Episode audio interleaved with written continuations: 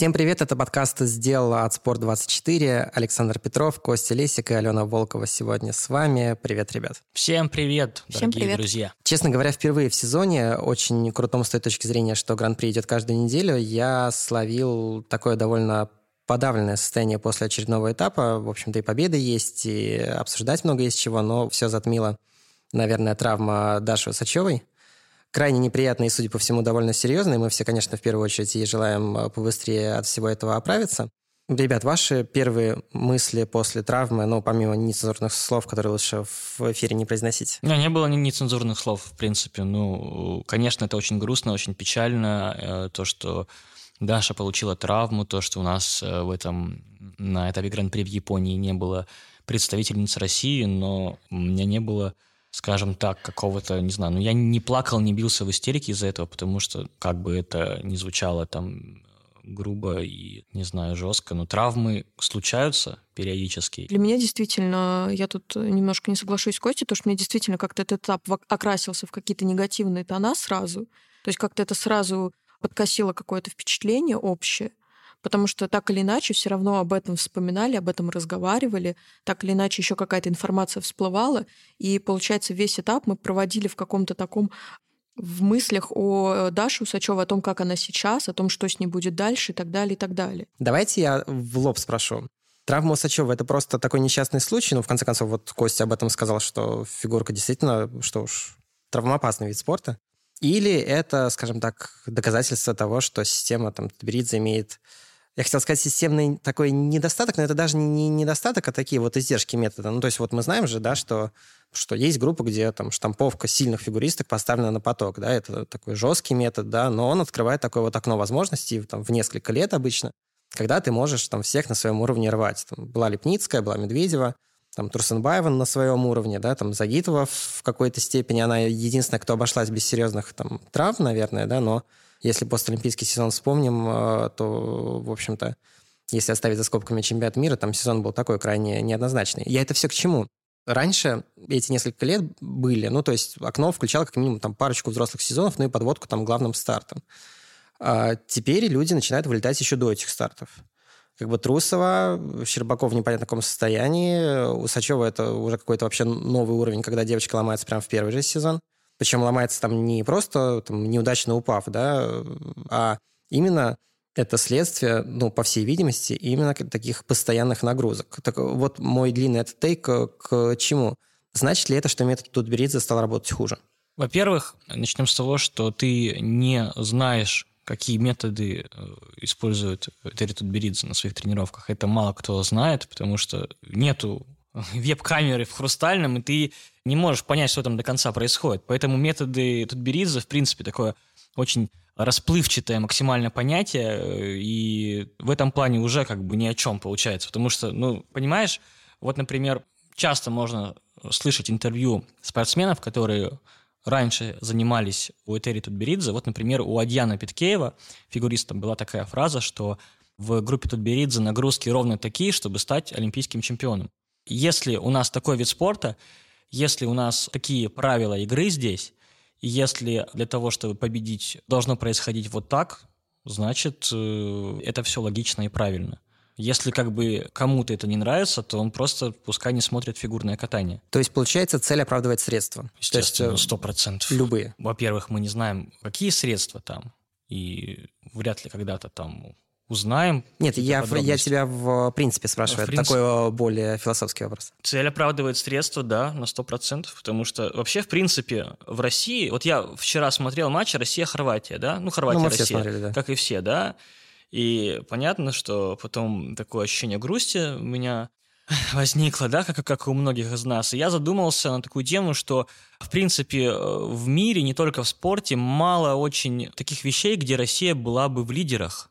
Ну, понятно, что в футболе мы там далеко от, от лидирующих позиций, да, в других видах спорта по-разному, но тем не менее, то, что есть у нас в России женское одиночное катание, за которым, в принципе, следят в мире, где мы побеждаем, где на пресс-конференциях звучит российская речь, в принципе, к этому надо как-то бережнее относиться нам самим, наверное, и понимать это. По словам Кости, мне надо перестать смотреть фигурное катание, потому что я в крайне не согласна с тем, что для того, чтобы добиваться медалей, для того, чтобы ты получал какие-то награды и какие-то достижения, нужно ломать себя, и нужно вот действительно...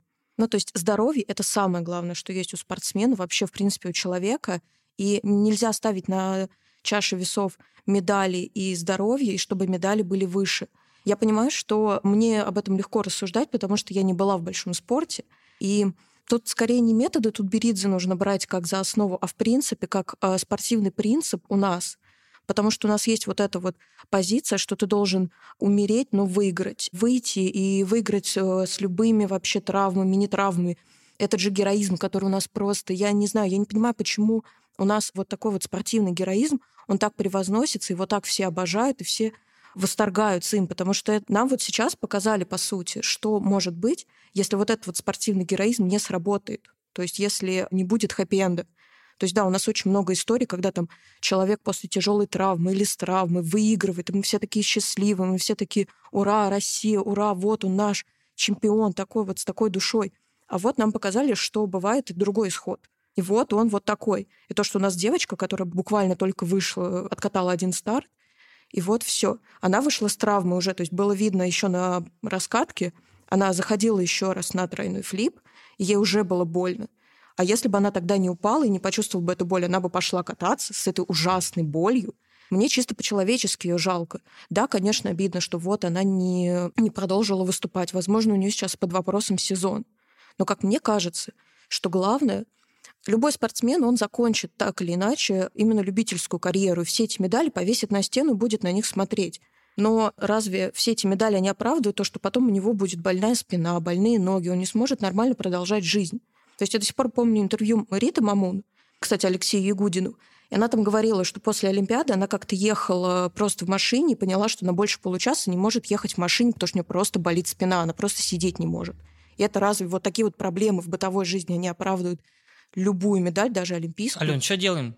Я не знаю, что мы делаем. Ну, а в чем смысл твоих рассуждений, если ты не знаешь, что мы делаем? Ну, ну окей, проблема есть. Да, проблема что, есть. Что, что делать? Ну, во-первых, мне кажется, нам нужно изменить вот это вот отношение к этому героизму, потому что это крутая история для фильма, для кино там, и так далее. Но когда человек... Ну вот, come on, кто будет жертвовать своим здоровьем, по сути, вот которая на всю жизнь ради какой-то цели. Но я изменил свое отношение, и что? Ну, что-то изменилось?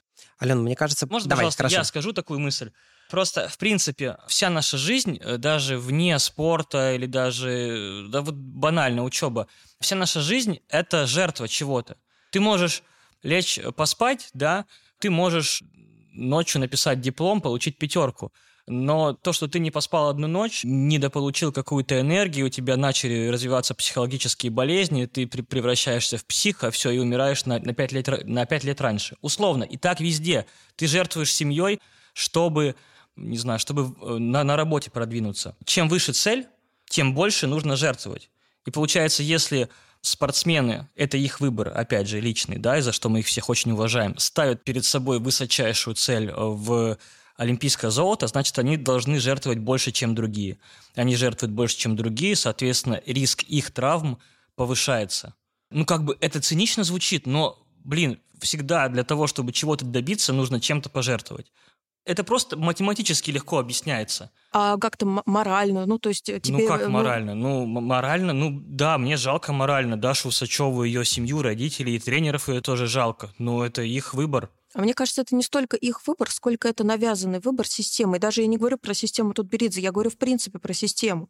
То есть вы представляете, человека там, не знаю, в 3-4 года отдают в спорт, в большой спорт, если сразу они считают так, и ему с детства говорят, что самое главное — это олимпийская медаль или любые медали, там, чемпионат мира и так далее.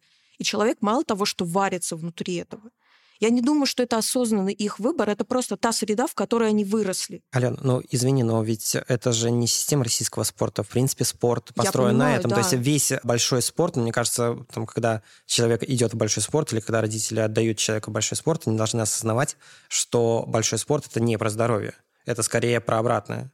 То есть это то, на что ну, такой они негласный договор, скажем так, э, подписывают, разве нет? В общем, можно, я вот такую черту подведу, то есть я не люблю категоричные мнения, я понимаю то, о чем говорит Алена, я понимаю то, там, э, о чем говорят люди, которые очень сильно не понравилось произошедшее, да, с точки зрения там жертвенности, травмоопасности и так далее. В принципе, да, если мы, допустим, возьмем Формулу-1, да, ее историю, я очень люблю гонки, очень люблю Формулу-1, Надеюсь, Макс Ферстаппин станет чемпионом. Плюс. Если мы окунемся, там, не знаю, на 50 лет назад, да, отойдем, очень часто гонщики гибли. Даже если вы посмотрите... Да и сейчас гибнут? Нет, был... сейчас, сейчас э, как раз 30 лет не гибли, только вот Жиль Бьянки. Один случай да, на 30 да, лет. Да. Ну, один случай на 30 лет, а если мы окунемся 50 лет назад, да, то там буквально каждый сезон кто-то умирал. Ну, это, да, это было да, ужасно, да, да. да. Ну, Айртон Сенна, да, последний пример, а до этого вот посмотри, посмотрите фильм «Гонка», очень крутой, о соперничестве Ники Лауда и Джеймса Ханта.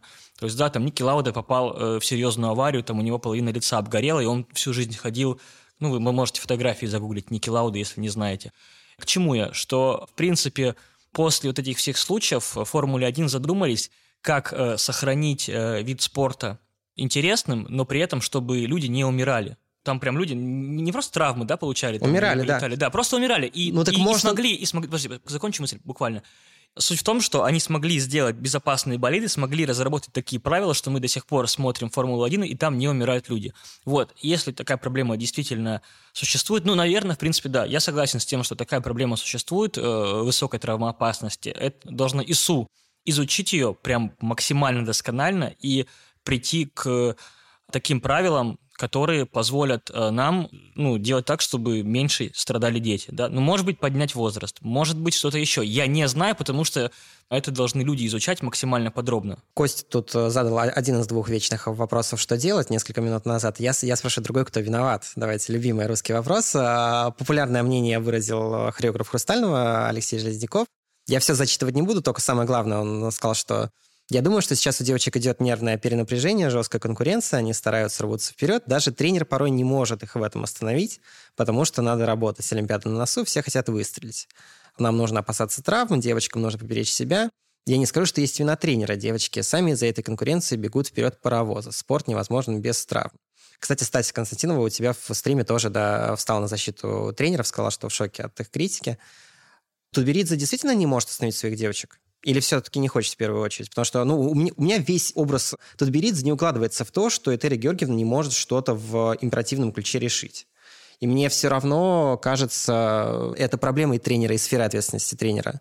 Потому что выходит такая удобная позиция, да, там одна слишком ленивая, другая слишком перестаралась, там одна связку оторвала, а другая допрыгалась чуть ли не до стрессового перелома стопы. И все это как бы девочки сами, а как бы каждый раз э, Рафик не виновен. Ну, извините, ну как бы так абсолютно невиновен.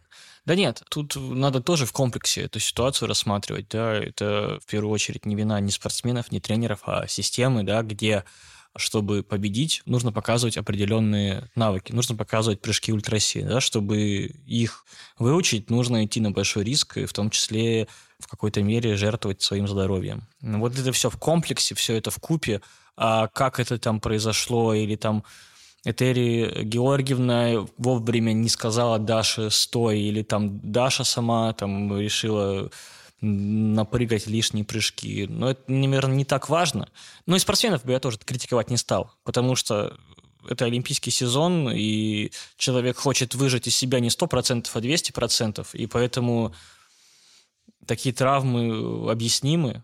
А тут, тут Беридзе критиковать э, тоже ну, не совсем правильно. Например, Та же Стася да, Константинова сказала интересную мысль про то, что сначала болельщики требуют от Даши Усачевой э, тройной аксель скорее прыгать и говорят, типа, вот, у нее никаких шансов нету без этих элементов. А потом же говорят, как она могла так э, рисковать, столько много тренироваться, и как тренеры вообще могли позволить ей Слушай, тренироваться. Ну, а причем... То есть это противоречие, но противоречие очевидное здесь не находишь? Вот, вот, по крайней мере, вот тут вот. Я не нахожу, потому что я не понимаю, почему здесь э, болельщики говорят. Ну и что? Ну, как бы а болельщики говорят, а у вас есть план. Как бы здесь, э, мне кажется, очень... Э, это, опять же, такая, знаешь, удобно, мы об этом чуть попозже поговорим, почему, да, там теперь перестал Хрустальный, по сути, говорить о... То есть мы до сих пор, да, не знаем, что у Даши. Но это сейчас мы чуть Ну, мы не, не знаем больше Даш, потому что еще, видимо, не, ну, они же только сегодня должны прилететь. Ну, вот 15 Мгм. числа. Хорошо, а у подкаст. Саши ты знаешь точно что? Я не знаю точно, ну что. вот, уже прошло, да сколько там, две недели, наверное, уже известен диагноз, да, но мы не знаем. Ладно, об этом чуть попозже, Алена. Ну вот я, кстати, тут хочу сказать, я, в принципе, смотрю все, что пишут болельщики, я, наверное, ни разу за все время не столкнулась с тем, что от Даши Усачевой что-то требовали. То есть, наоборот, про нее говорили, что она какая-то вот интересная, как раз-таки потому, что у нее нет никаких элементов ультраси, но она все равно там в сборную отобралась и, в принципе, выступает хорошо и стабильно. То есть в этом плане у меня нет противоречий, просто потому что я никогда этого сама не видела. Ну, мы читаем разные сайты, наверное, Ну, немножко. наверное, да. Не, ну в том числе, ну не знаю, ну даже... Нет, может, э, на, с- на каком-нибудь даже, сайте да- пишут. даже, даже эксперты говорят, что без э, элементов ультраси Ну, сложно понятно. будет бороться. Ну, даже я бывало такой вопрос спрашивал, когда Даша выступает на соревнованиях, и все там вопросы у журналистов там, тройной аксель пробуешь? Даже, ну, это без каких-то, не знаю, требований, но, тем не менее, сам вопрос подразумевает, что как бы есть от нее ожидание некое в усложнении контента. Давай я немного подавлю на тебя и побуду. Давай. Я побуду провокатором таким, да, а, вот, и спрошу тебя все-таки про тренера. Смотри, ну вот есть Даша, да, у нее, очевидно, были проблемы с бедром, да, ну это никто, мне кажется, не, не отрицает, да? Ее уж точно, ну, могли не ставить на турнир, тут точно есть право вето у тренерского штаба. Вместо лечения ей дали зеленый свет, результат мы знаем. Есть пример Саши Трусовой, да, о ее проблемах тоже знали до старта сев- североамериканского этапа Гран-при, да, в итоге активное лечение началось только, ну, как мне, скажем так, инсайдом каким-то только в начале ноября. То есть потеряли 10 драгоценнейших дней олимпийского сезона, когда до старта отбора на Олимпиаду чемпионата России меньше уже полутора месяцев. Вопроса два. Не видишь ли ты все-таки здесь зону ответственности тренера? И вопрос предельно провокационный. Поступили бы так с Камилой Валиевой, если бы она оказалась в такой же ситуации? Или все-таки на девочку, на которую делается главная ставка, все-таки ее бы поберегли? Понимаешь, эти вопросы были бы провокационными, если бы ты их задавал Терри Тутберидзе или хотя бы Данилу Грихенгаузу, а не Косте Лесику. Ну, типа, что... Мне, мне А, твое мнение же интересно, мы же, мы же Ну, общаемся. мое, не, ну, мое мнение в том, что, понимаешь, мнение а, должно формироваться, когда у тебя есть полная картина происходящего. О том, что вот, например, у Даши болело бедро раньше, это было только э, на Матч ТВ. Но если бы... Да, и, по-моему, она в каком-то интервью говорила, На что... открытых прокатах она, по-моему, говорила, что у нее была какая-то Ну травма. да, но там тоже все очень расплывчато. То есть, блин, ну опять же, строить свое мнение, основываясь на инсайде, на информации, которая не была подтверждена официально. Да, я соглашусь с тем, что есть э, определенный ну, недостаток информации в этой ситуации. Я соглашусь с тем, что, возможно, было бы правильнее делиться этой информацией, да, чтобы не было вот таких вот рассуждений на пустом месте. Но опять же, не имея информации о том, что действительно там было, любой мой вывод в этой ситуации будет некорректным. Расти, что я тебе скучно отвечаю, но, блин, но Сливаешься, сливаешься, да. я, да, может быть, и сливаюсь, но, опять же, ну, это будет тупо, если я э, скажу, потому что, ну, э, опять же, инсайды Матч ТВ, да, типа там Влад Жуков классно работает и так далее, но бывают же у них там неточные инсайды, например, как с тем, что Саша сначала улетела в Японию, а потом не, не, не улетела. И точно так же с бедром. То есть мы не можем, если мы не знаем точно, очень было бы странно на- Хорошо, сказать, подожди. что как тренеры такие Стоп, могли. У тебя есть официальный релиз э, Федерации фигурного катания, да, где написано э, про отрыв связки. Да, там нет перелома, у них отрыв связки, который, очевидно, если это полный отрыв, то нужно сшивать, нужна операция, и, очевидно, это очень долгое восстановление. В любом случае, это, в общем, довольно серьезная травма. Вот тебе официальная информация. Если там, Ну, окей, окей, ну, мы не... мы окей, не- ну, отрыв связки, да, нужно лечить, и это, ну, Нет, ну, здоровье ты- Даши. Что, что, что? Ты говоришь, что ты основываешься на инсайдах, я тебе говорю, что вот есть... ну так, а бы- где в этой официальной инфор- информация о том, что у нее были там серьезные проблемы до этапа? У нас есть постфактум информация такая официальная, что вот произошла травма, вот нужно лечить, вот... э, кстати, там написано, что не нужно долгого восстановления, я точно помню об этом. Да, да, но это... Э, да, федерация написала. Мы Вот. промолчим, да. Да, ну просто там же нет информации о том, что у нее бедро болело раньше. Ну, об этом хорошо, об этом мы можем уже судить из нескольких источников. Это источник Матч ТВ, это Авербух, который сказал, да, что у нее была травма, это американский ж- э, Ну, журналист. А американский журналист э, Дэйв Лис, он писал, что он уверен, что это такое. То есть там не было... Ну, блин, ну слушай, ну вот это все какие-то собирать на основе вот этих вот Ну, это же э, работа, жур- это же работа Нет, журналиста. Да, да, кажется, да. нет Но он, нет, нет, нет, нет, смотри. Но в случае с Дэйвом Лизом он же просто там сказал, что типа я уверен в том, что была травма. То есть не то, что там ему кто-то сказал, а в том, что просто он... Хорошо, ты не уверен. Нет, я допускаю, что такое быть могло. Но я не могу быть в этом уверенным на 100%, а если я в этом не уверен на 100%, то я и не могу делать какие-то выводы по поводу решения тренерского штаба. К какому однозначному вы- выводу можно в этой ситуации прийти?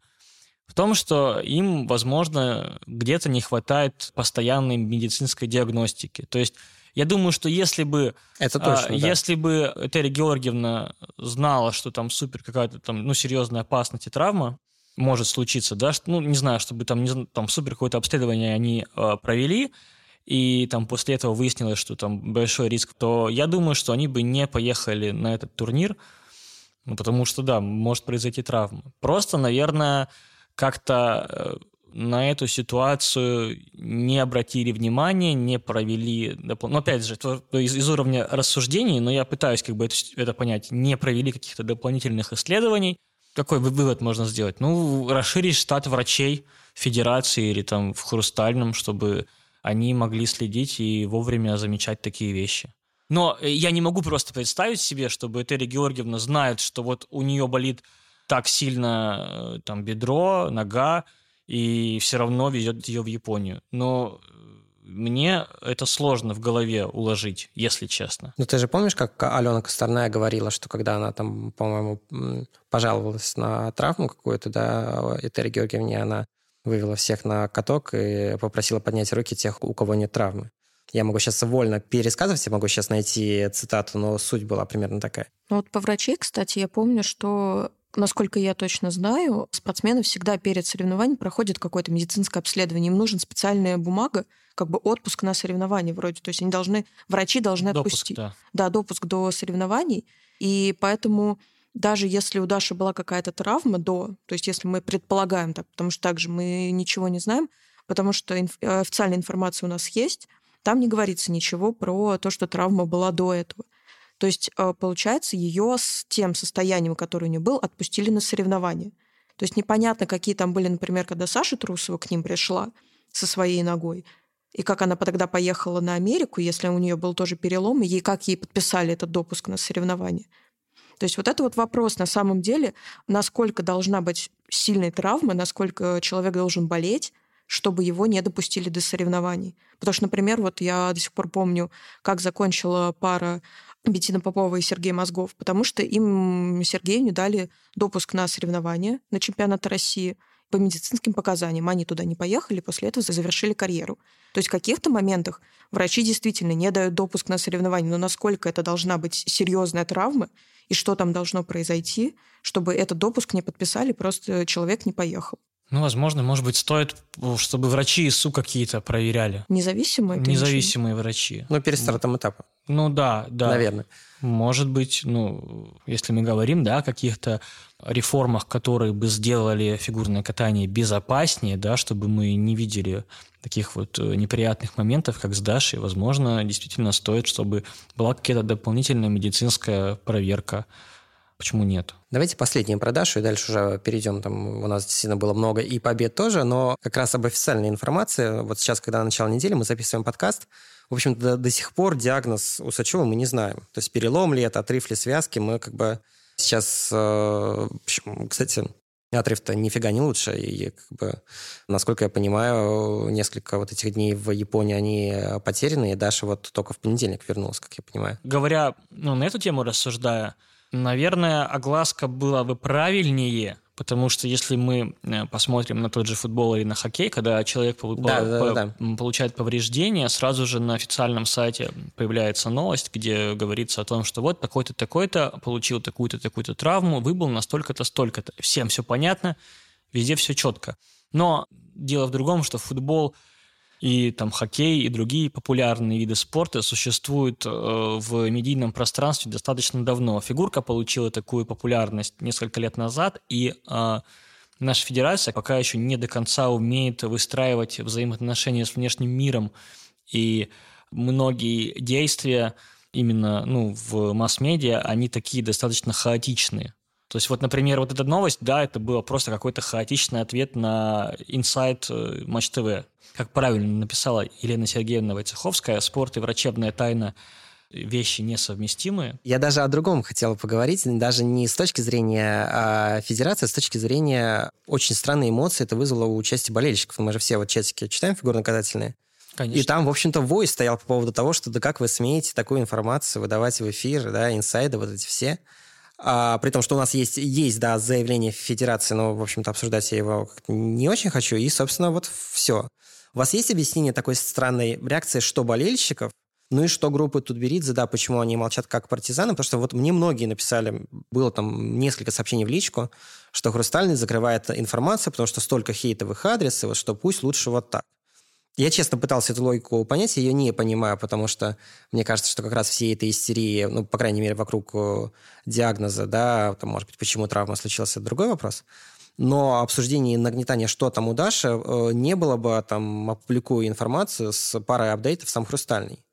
Ну, то есть молчание вот в современном мире, оно же, ну, оно не спасает от слухов. То есть они все равно, оно как раз их спровоцирует. И инсайды все равно будут в каком-то виде. И вот мне кажется, это абсолютно такая проигрышная стратегия, что с Сачевой, что с Трусой, вот мы до сих пор реально не знаем, что там в итоге. И а, это ненормально. Кстати, да, я как раз сейчас вспомнил, Даниил Глихенгаус же был в эфире Первого канала, и он говорил, что не было травмы у Сачевой. Он сказал, были небольшие, небольшие мышечные проблемы. Вот, да. Ну, то есть, вот тебе, пожалуйста, официальный комментарий Хрустального. Чем нет? Ну, вот насчет э, слухов и так далее, мне кажется, что страннее было бы, если бы у нас ребенок бы 15-летний упал на льду, плакал, а мы бы такие, ну ладно, пойдем дальше смотреть соревнования. То есть логично, что это все обсуждается. И логично, что появляется... Мы не привыкли к официальной информации. То есть, например, про Юдзуру Ханю, то, что у него перелом лодыжки, мы сразу узнали, потому что сразу так и написали. То есть все, вот у него перелом лодыжки, он снимается. У нас же мы сначала помолчим, пока кто-нибудь что-нибудь скажет, потом мы скажем, что это неправда. То есть у нас вот эта вот система слухов, Просто да, действительно, я в этом плане согласна, что нам нужен какой-то официальный источник информации, которому мы будем верить. Потому что так у нас очень много источников, которые там где-то на разных сайтах появляются говорят совершенно разные вещи, и непонятно, кому верить. А федерации, как бы, которая в самый последний момент, которая обычно ничего не знает, то есть, как бы, когда всегда звонят федерации за комментарием, говорят, мы ничего не знаем, а потом через полчаса они все узнают, то здесь, естественно, мы не доверяем вот этому. Поэтому у нас вопросы возникают. То есть если бы нам сразу сказали, что вот, да, произошла такая ситуация, сейчас все разбирается, это ок. А когда у нас сначала одна информация, потом другая, и то есть в этом плане я тоже согласна, что и э, команды Терри Тутберидзе тоже как бы они должны привыкнуть к тому, что говорить о травмах это не стыдно. То есть, как мне кажется, что в их вот сознании, что вот если мы будем говорить о травмах, то это плохо. То есть мы как будто жалуемся, мы как будто нет, вы даете информацию. То есть то же самое Дима Алиев, который уже сколько раз на всех интервью говорит то, что вот у меня были какие-то там сложности, проблемы, но я о них не буду говорить, потому что я не говорю о травмах. Наоборот, почему бы не сказать точно, что у тебя, чтобы не было никаких вот этих вот размытых формулировок, которые можно трактовать совершенно по-разному. То есть в этом плане нам действительно нужен какой-то официальный источник информации, который нам будет, ну даже если не вовремя, но четко подавать информацию, и чтобы мы могли быть уверены, что это правда. В противном итоге мы будем так сидеть по полчаса на кухне или на подкасте и, и обсуждать, что же там случилось у Даши Усачевой. Давайте к парам, давайте к более приятному. Миша Нагалямов продолжает победное шествие, да, по сезону. Причем вот мы злые дни упорно хейтили эти программы, да? Алена, а, а судьи-то в восторге от времени вперед. Уже там второй раз, по-моему, да, десятки в компонентах проскакивают. Алена, как вы это объясните? Ну, во-первых, компоненты это не всегда программы, как бы мы их не хотели, это не всегда программы. Ну, все-таки, я... слушай, ну, общее Сейчас я объясню. Давай. Там у них десятка стоит за критерии композиции. Композиция у нас это всякие связочки, транзишены, красивый рисунок по льду, и это действительно в программе есть. Если ты посмотришь, то у них нет ни одного элемента, где они просто едут по льду, заходят на него. У них всегда работа рук у них всегда какой-то сложный заход, за, за сложный выход из прыжка, там, не знаю, из какой-то поддержки, Тодос даже у них там очень сложный заход и сложный выход. То есть в этом плане действительно это оправдано. Мы же говорим не только про то, что программа плохая, мы говорим именно о нарезке, о музыке, а для этого есть другой э, критерий в компоненте. А если мы говорим про композицию и про построение программы, то действительно это хорошая работа, и десятка тут, в принципе, имеет место быть. Так приятно смотреть на Настю Мишину и Сашу Галямова, просто какой бы ни была музыка, какие... Мне на самом деле, мне понравились костюмы, очень красивые. Если рассуждать на таком примитивном болельщическом уровне, у каждой из наших э, пар, которые сейчас находятся в топе, есть э, стиль, да, например, Женя Тарасова и Вова Морозов, которые выступали, это такая все равно некая нежность, э, любовь, какие-то отношения в паре и так далее. Например, если мы говорим про Дашу Павлюченко с Денисом Хадыкиным, это уже больше такое какое-то новаторство, какие-то такие акробатические элементы, какое-то такое шоу. А вот пары Тамары Николаевны Москвиной, в них есть, ну, что-то, не знаю, какой-то элемент э, Советского Союза, да, как правильно заметил Илья Авербух, но это как бы неплохо, это какой-то такой а, своеобразный стиль, знаешь, такая чистая, сильная молодежь. Вот у меня такая, знаешь, ассоциация возникает, когда я смотрю программы, особенно вот программу э, под музыку «Время вперед», чистая, стильная молодежь, которые не боятся, которые идут вперед, которые просто уничтожают всех своими сложнейшими элементами. И э, это клево. Это отличает э, их от других пар. И мне программу Насти Мишиной и Саши Горямова было очень интересно смотреть в этом плане. И я думаю, что, как правильно сказала Алена, да, очень наполненная программа, да, раз, различными связками, и они заслуженно получают свои высокие компоненты. Ну вот, кстати, про наполненность программ всякими фишками. Мы еще говорили в прошлый раз, что у Павлюченко Ходыкина их слишком много, угу. что если случится какая-то ошибка, то они могут не успеть в музыку. А я вот э, пересматривала когда программу, произвольную, то я увидела, что они финальной поддержки, они ее ждут. То есть это, видимо, специально сделано, чтобы в случае ошибки какой-то, они, если не успеют нагнать музыку, то вот в этот угу. вот последний акцент они успеют войти. То есть это, мне кажется, очень классный такой ход, чтобы не потерять дедакшн и чтобы не потерять вот эту вот крутое, крутую финальную вот эту позу, потому что они действительно каждый раз, когда ее катают чисто, более-менее без падений, то они всегда ждут вот этого финального, вот этого финального стульчика. Это очень классно, мне кажется. Получается, что Тамара Николаевна всех переиграла и уничтожила, да? То есть... Э, Нет. Э, почему? Ну, потому что... Ну, смотри, я... она оставила короткую, которая, очевидно, хорошо оценивается, ну и сама по себе хороша, там, пусть этот эффект второго сезона подряд есть. А время вперед, ну вот в одном из прошлых подкастов Влад Жуков э, говорил, что есть хорошая программа, а есть победная. Ну вот, может, как раз это и есть победная такая, особенно время вперед в конце, вот это вот все. Не, ну то, что... Зал поднимается. То, что пара Мишин Галямов э, с претенденты там на победу на Олимпиаде, ну, претендент сначала на попадание на Олимпиаду, да, одни из главных, и претенденты на саму Олимпиаду, это понятно, и этап э, в Японии это еще раз доказал, но просто э, переиграла и уничтожила, я бы просто не стал так заявлять, потому что я думаю, что Женя с Вовой должны и сумеют добавить чемпионату России и Олимпиаде, потому что если мы посмотрим на кейсы спортсменов, которые начинали работать с Этери Тутберидзе, они в течение одного сезона э, выходили на пик формы к главному старту. Вот, например, э, Элизабет Турсенбаева, да, которая, когда вернулась от Брайана Орсера, она же на этапах Гран-при не очень хорошо выступала. Потом она на универсиаде тоже попробовала четверной, но упала, выиграла серебро, а потом поехала на чемпионат мира и стала второй, приземлив четверной. То есть у нее по ходу сезона Этель Георгиевна смогла выстроить ее подготовку так, что к главному старту она была в своей лучшей форме. Возможно, такая ситуация повторится с Евгенией Тарасовой и Владимиром Морозовым. То, что как бы Этель Георгиевна заложила такой план, это прям, ну, просматривается. И вот я прям жду последнюю разминку чемпионата России. Там будет такая битва, такая красота. Я прям уже вот замиранием сердца вот сейчас только представил. Вообще, будет бомбище просто. Да, весь чемпионат бомбище будет, но ты как раз а, предвосхитил мой вопрос. То есть, получается, я как раз хотел спросить по поводу того, что вот середина ноября, месяц до главного отбора, можем ли мы какие-то выводы делать а, по поводу работы Тутберидзе? с э, Тарасовой и Морозовым. Видите ли вы прогресс? Потому что, ну, то, что эта пара там, абсолютно топ-уровня, да, ну, понятно и так, но, в общем-то, ошибки совсем не обязательно как были, так и есть. Мне кажется, недостаточно времени прошло, чтобы говорить о прогрессе. Ну, мало прям, прям мало. Вот э, чемпионат России покажет. Если на чемпионате России они не смогут попасть в тройку или там попадут, но там с проблемами, тогда можно будет говорить, что это ставить под этим проектом знак вопроса. Я здесь тоже не буду оригинальной. Мне кажется, что времени прошло просто нещадно мало. Это только начало сезона. То есть они прокатались там в межсезонье, дай бог. Плюс еще э, там они сами говорили в интервью, что раньше они там скитались по каким-то каткам, пытались найти место, а сейчас у них началась нормальная работа, и логично, что подстроиться под новый ритм, под новую тренерскую систему, какая бы она там ни была, ну, в плане именно парного катания, то мне кажется, что да, у них просто ошибки те же самые, что и были, то есть это уже не на прыжках. Нужно еще подождать, что сейчас еще не время. Вот. Про программы я не соглашусь, мне не нравятся их программы, вот, но это не важно. Главное, что я думаю, что они их накатают, я думаю, что все будет в порядке, и ну, здесь, мне кажется, уже больше какая-то психологическая проблема, потому что над прыжками с ними работают, с ними работают крутые специалисты, и тут все-таки мы снова возвращаемся к тому, что у них э, и раньше были именно, видимо, какие-то проблемы с головой.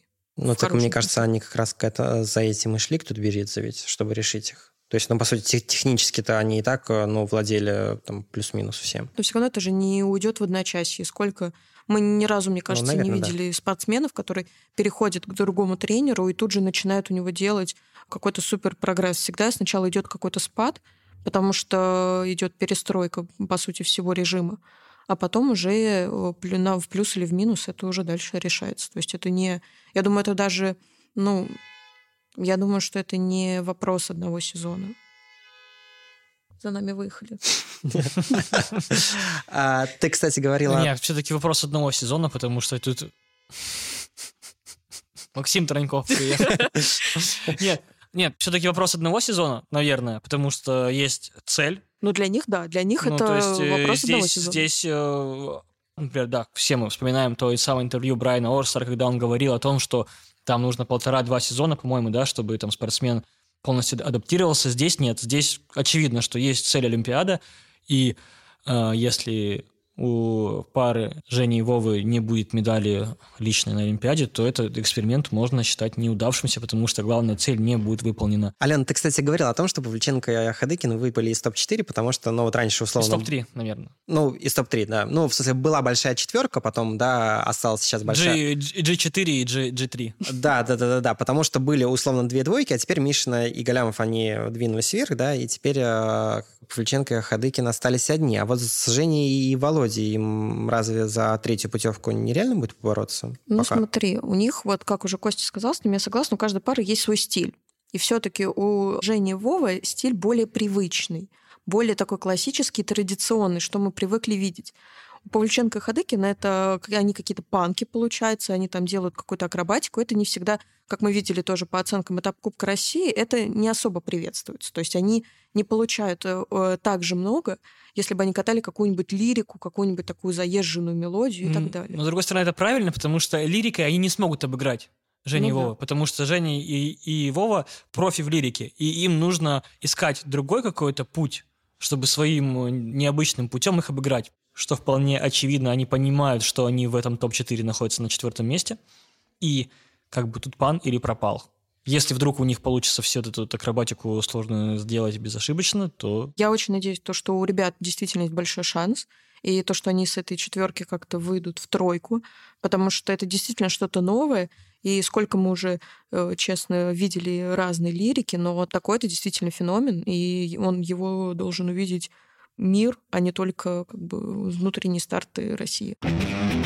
Еще одна долгожданная победа и долгожданное возвращение. Это Синицын и Кослапа выиграли этап в танцах. И что очень важно, даже с неидеальным катанием они уверенно обошли Чук Бейтс. Да и вообще очень приличные баллы получили. У меня два вопроса. Ну, давайте с первого. Конкуренты ли они по Падакисам? От чего короткого танца уже месяц, как, наверное, все в щенячьем восторге. Можно я ремарку сделаю? Они обошли уверенно за счет того, что ошибка была у чокбейсов. Там, ну, так, да, да. да, ну и Никита, да, с... Ну, то есть, э, то есть если бы этой ошибки тоже. не было, то ну, не было бы такого отрыва, там был бы минимально. Ну, то есть, как бы уверенно обошли, тут скорее, ну, то есть, отчасти и из-за ошибки соперников. Чтобы мы понимали, да, это? Вот, да, все. поняли. Алена. Специалист по танцам Алена. Да. Боже мой. Так, про конкурент или попадаки Сезерон. По оценкам, да. По оценкам, действительно, особенно по компонентам, что для меня стало удивительно. Да, мы, конечно, не можем сравнивать оценки с разных стартов, это всем прекрасно понятно, но мы будем это делать. Но в танцах можем, слушай, это же такая... Мы можем, да. мы можем все, что хотим. Вот. Поэтому я буду сравнивать. И я вижу то, что по... Я могу, я буду, молодец, да, Да, давай. особенно в танцах на льду. И по компонентам действительно они очень странно и очень непонятно для меня обходят, потому что сейчас все равно их катание это не на уровне, да, это они хорошо катят, особенно если мы берем в расчет то, что у Никиты совсем недавно была травма. Но в любом случае, я не думаю, что по компонентам они действительно обходят сейчас Пападакис Сезерон в их э, состоянии сейчас. То есть если их рядом поставить, ну, это совершенно два разных вида спорта у нас получится, честно. То есть и ритмический, и произвольный в том числе. Пошла пятая Короче, колонна. следующий, тут. следующий подкаст нужно записывать с Александром Журиным. Вот его позвать и Алену. И вот будет... Ой. Мы оставим Костю одного, отд- отдуваться за всех нас. А, хорошо, Костя, тогда вопрос. Вот наша ну, топовая пара, это, наверное, уже третий год катается плюс-минус в одном и том же образе. Таком приторно-воздушном, приторно-милом.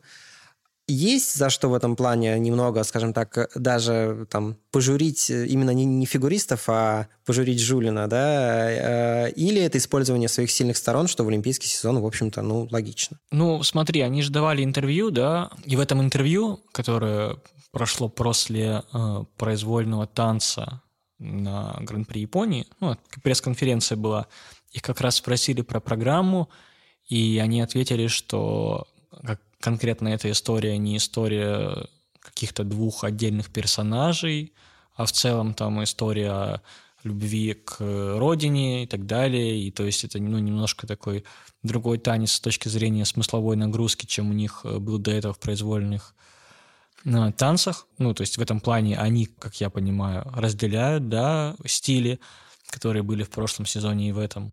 Мне сложно судить. Мне нравится смотреть, как они катаются, как они выступают в произвольном танце. Ну и в целом мне нравится, как они готовы в этом сезоне. И когда я вижу на Вику с Никитой, я примерно понимаю, какое будет выступление, чего от них ждать. И там действительно высокие скейтинг skills. И я бы Жулина не журил, если ты спрашиваешь. Мне ок. Оценки, да, если, мы, если опираться на мнение специалистов э, и мнение судей, то есть, да, то, что у, Вики с Никитой 10 десяток, у Габи с Гийомом 9 десяток, то есть уже по компонентам они превосходят в произвольном танце. Если на этом основываться, значит, что они конкуренты. А как это реально будет, ну, это финал Гран-при покажет. Ну, про баллы я сказала. Например, э, Александр Жулин не понимает, почему у них э, низкие уровни. Но действительно прокат был еще не идеальным. Понятно, что они еще восстанавливаются после травмы. Еще не, действительно там не все уровни собраны, можно так сказать.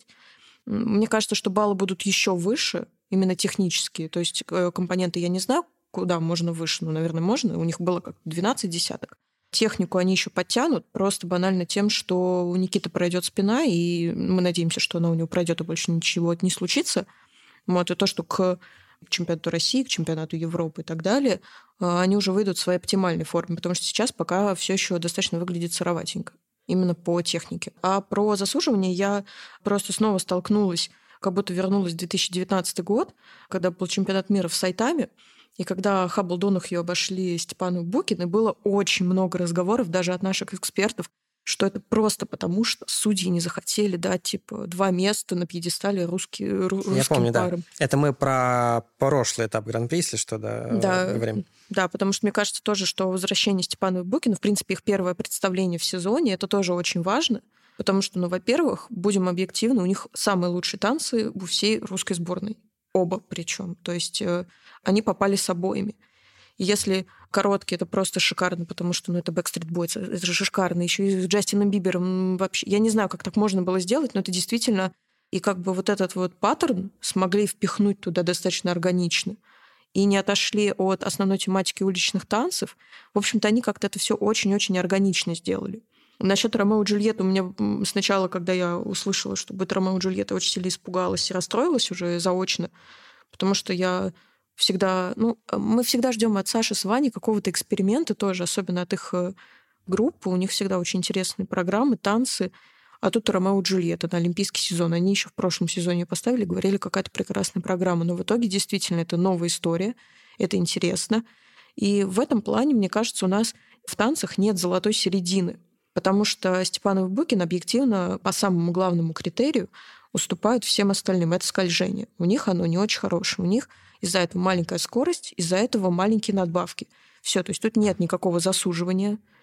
Не то, что э, Ваню, Сашу не любят, они просто хуже именно по технике, по основному как бы критерию это скольжение в танцах, они уступают. Тем более Хаббелл - Донахью — это Э, Мэдисон Хаббл — это самая лучшая, мне кажется, э, катальщица сейчас, на данный момент, вместе с Габриэлой Пападакис. Они действительно лучше всего скользят. И то, что нашей паре ставят меньше, это достаточно заслуженно, и не надо разводить, что вот их всех засудили, бедных и несчастных. Возможно ли это подтянуть за пару месяцев? Скажи я, я думаю, нет. Но она уже сколько так катается? Ну, то есть они уже сколько катаются вот, вот с таким скольжением, с такой скоростью?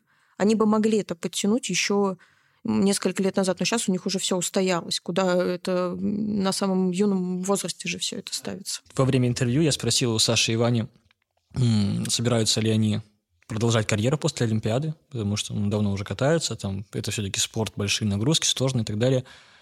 Как ты думаешь, если они останутся после Олимпиады, условно, там, Габи с Гийомом и там Вика с Никитой там уйдут. Ну, не знаю, ну, понятно, что кто-то уйдет, да, какой-то. Ну, Мэдисон Хаббл и Захари Донкью, я 99% что они уйдут, Ну, вот, правда. ну, многие, да, из лидеров уйдут. Стоит ли им вот зайти на этот еще один круг и попытаться за что-то бороться? Или, ну, ты просто сказала, что, типа, ничего уже не исправить. И то есть, э, как вот на твой взгляд, а реально ли вот этой очереди дождаться на новом заходе? Ну, почему нет, если им позволяет это, во-первых, там э, силы, здоровье и так далее, чтобы они сами это чувствовали. Потому что, как я вижу, по последним сезонам ничего не меняется в их скольжении, то есть они все так же получают эти маленькие небольшие баллы. Возможно, есть э, шанс как-то это можно сказать, трансформировать эти баллы во что-то другое, что-то другое подтянуть, какие-то там поддержки суперсложные, но тоже это как бы уже возраст. Поэтому тут, мне кажется, просто можно попробовать, э, что они, в принципе, делают, хореографии брать, потому что все равно, мне кажется, Саша с Ваней — это одна из самых любимых танцевальных пар у нас. Их даже, по-моему, насколько вот я вижу, их любят даже больше, чем Вику с Никитой, как бы это ни было странно. Именно вот потому, что у них яркие программы, потому что они сами по себе вот такие яркие, живые. Да, как брат и сестра. Умеет Костя, молодец. Вот, поэтому мне кажется, что если попробовать как-то это покрутить и добрать эти баллы, которые они теряют на скольжении в чем-то другом, почему нет? Давайте напоследок про мужиков наших, про русских мужчин. Макар Игнатов установил рекорд, стал первым русским фигуристом, кто прыгнул 4 четверных в одной произвольной, и это реально круто. Но вот что обидно, он все равно проиграл Саше Самарину, у которого был один квад. Можно ли вообще что-то с этим делать? Рубрика «Макар» на волнах нашего подкаста. Но мы в прошлый раз говорили как раз-таки, сколько Макар теряет на непрыжковых элементах. Вот этот э, этап нам показал, сколько Макар теряет на непрыжковых элементах, и что он не может обойти корейца, да, э, Джуна, который сделал, по сути, один четверной, со второго он упал. Да, у него был там каскад лутц-риттбергер, он там тоже одни недокруты, но он взял катанием, он взял нормальными уровнями вращений дорожки шагов, вот, и хорошей короткой тоже, э, где такие же элементы хорошо были оценены. То есть вот она стоимость э, непрыжковых элементов. Их он уровень. потерял 7,5 баллов. Я даже считал, на тупо на дорогах и вращениях, и на последних двух вращениях потерял больше четырех. Ну, да, компоненты лучше даже не заходить и не смотреть, потому что там больше 10 баллов, э, там ну, я, у него 75, по-моему, у Макара, а у соперников там 85, 90, да, по-моему, у Семы Уна. То ну, есть... с Уна мы не сравниваем, там, там ну, технически да. даже не сравниваем, а с корейцем там, по-моему, сколько? Ну, 10 ну, баллов. Ну, да, в районе 10 баллов. И хочется поздравить Макара с тем, что он действительно э, красавчик, что он сделал 6 четверных за две программы, и что первым в истории прыгнул 4 четверных. Это историческое достижение, да, и когда там даже слушаешь, как, например, там Алексея Ягудина, да, комментарий, когда он говорит, что там, когда наши будут прыгать много четверных, ну вот четыре четверных это уже практически это, это почти 5, но на один поменьше. Вот. Но нет, ну это, ну, это реально high level, очень классно. Теперь нужно просто решить проблему, как э, силы грамотно распределять и реально ли найти этот ресурс на то, чтобы э, дорабатывать программу до конца, чтобы Макар там максимально в бодром состоянии доживал ее до конца. Я очень, прям очень за него болею, очень надеюсь, потому что он очень клевый, классный. Умный и красивый. Ну вот очень обидно, что 6 четверных это же реально очень много. Ну то есть в мире, наверное, не так много в принципе фигуристов, которые там на две программы прыгают на 6 четверных. И при этом а тут э, Анатолий Самохвалов, недавно журналист РИА, набросил хорошо так в своей телеге с тейком «А нужна ли нам третья квота?». Я чуть по-другому спрошу. Мы понимаем, что реальные шансы на личную медаль у нас есть только у Калиды. И что, в принципе, вот эти вот все выборы там второго номера, третьего номера сборной, это ну, такие бои местного значения. Проблема в том, что у нас самый, мне кажется, нестабильный, самый странный вид это как раз-таки мужская одиночка, потому что... Это же интересно. Это неинтересно, это очень нервно, потому что то там можно там упасть на десятое место после короткой, а потом занять первое в произвольной, или наоборот, можно там занять первое место в короткой, потом упасть и на самое дно. Поэтому мне кажется, что тут вообще невозможно выбрать кто поедет, потому что, ну, ну, действительно, тут каждый может ошибиться, и каждый может э, пережить то, что пережил Миша Калида в Пхенчхане. То есть это, мне кажется, такая э, до сих пор такая боль, и поэтому, мне кажется, к мужской одиночке как раз-таки федерация, она прям будет максимальное внимание, как раз-таки потому, что вот это наш самый слабый вид, и нам нужен э, хороший представитель. Естественно, что там 90% это будет Калида. Но я говорю, все, я уверена, что все до сих пор помнят Кинчхан и... Конечно, тот. помнят. Но я даже, э, слушай, я говорю с точки зрения второго, третьего номера на, на личку Нет, ну, хотя слушай, бы. а мы, мы туда едем только за медалями? Ну, то есть по, по факту. У нас есть крутые ребята, которые тоже могут выступить да. на Олимпиаде, попасть Кого в десятку. Ты? Кого бы ты? На данный момент? Да.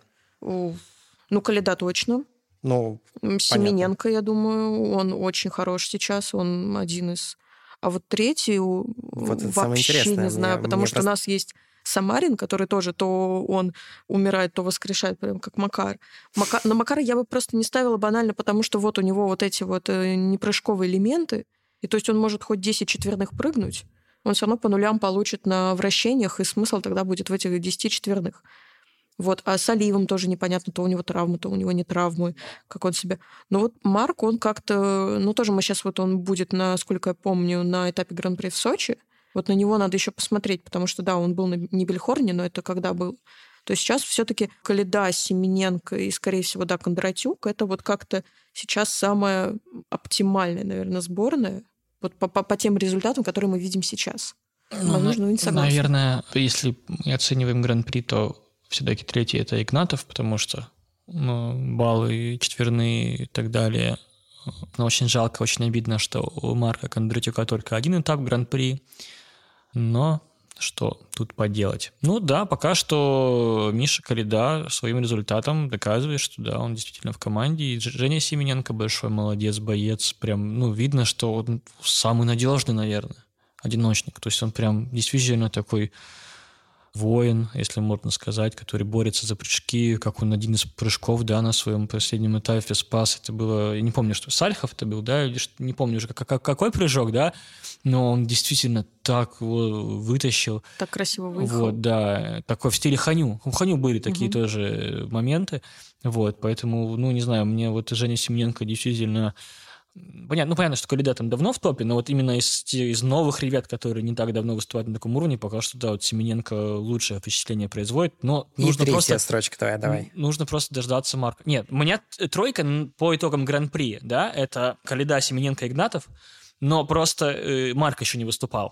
То есть Марк может опередить Игнатова, если он э, выступит э, неплохо в Сочи. То есть вот у вот. тебя впечатление от Игнатова сильнее, чем от Самарина? У меня просто, ну, если у меня, наверное, как и у Алены, э, тройка – это Калида, Семененко, Кондратюк, но там, если говорить про, про четвертое место, у меня это, наверное, Самарин а потом уже Игнатов. На меня, видимо, слишком сильное впечатление производят вот эти вот муки последних, э, последние минуты или последних 90 секунд. Я просто не могу это смотреть, мне будет, мое сердце будет разрываться на Олимпиаде. Когда просто человек, э, он на прямых ногах просто уже докатывает программу, ну, зачем мучить парня. Но на меня, у меня четыре четверных прыжка перекрывают это впечатление. У меня. Мне нравится «Великолепный век» у Марка, извините. Великолепный сериал э, «Великолепный век». Э, давайте, ладно, закончим, закончим на этом. Это был подкаст «Сделал». Александр Петров, э, Костя Лесик и Алена Волкова были сегодня с вами. Ставьте лайки этому видео. Нам это, правда, очень важно. Подписывайтесь на YouTube-канал «Фигурка», слушайте нас в iTunes, Google Подкаст, Яндексе, везде, где только можно, нельзя. Услышимся. Всем счастливо и не болейте. Всем пока. Будьте Всем пока. здоровы.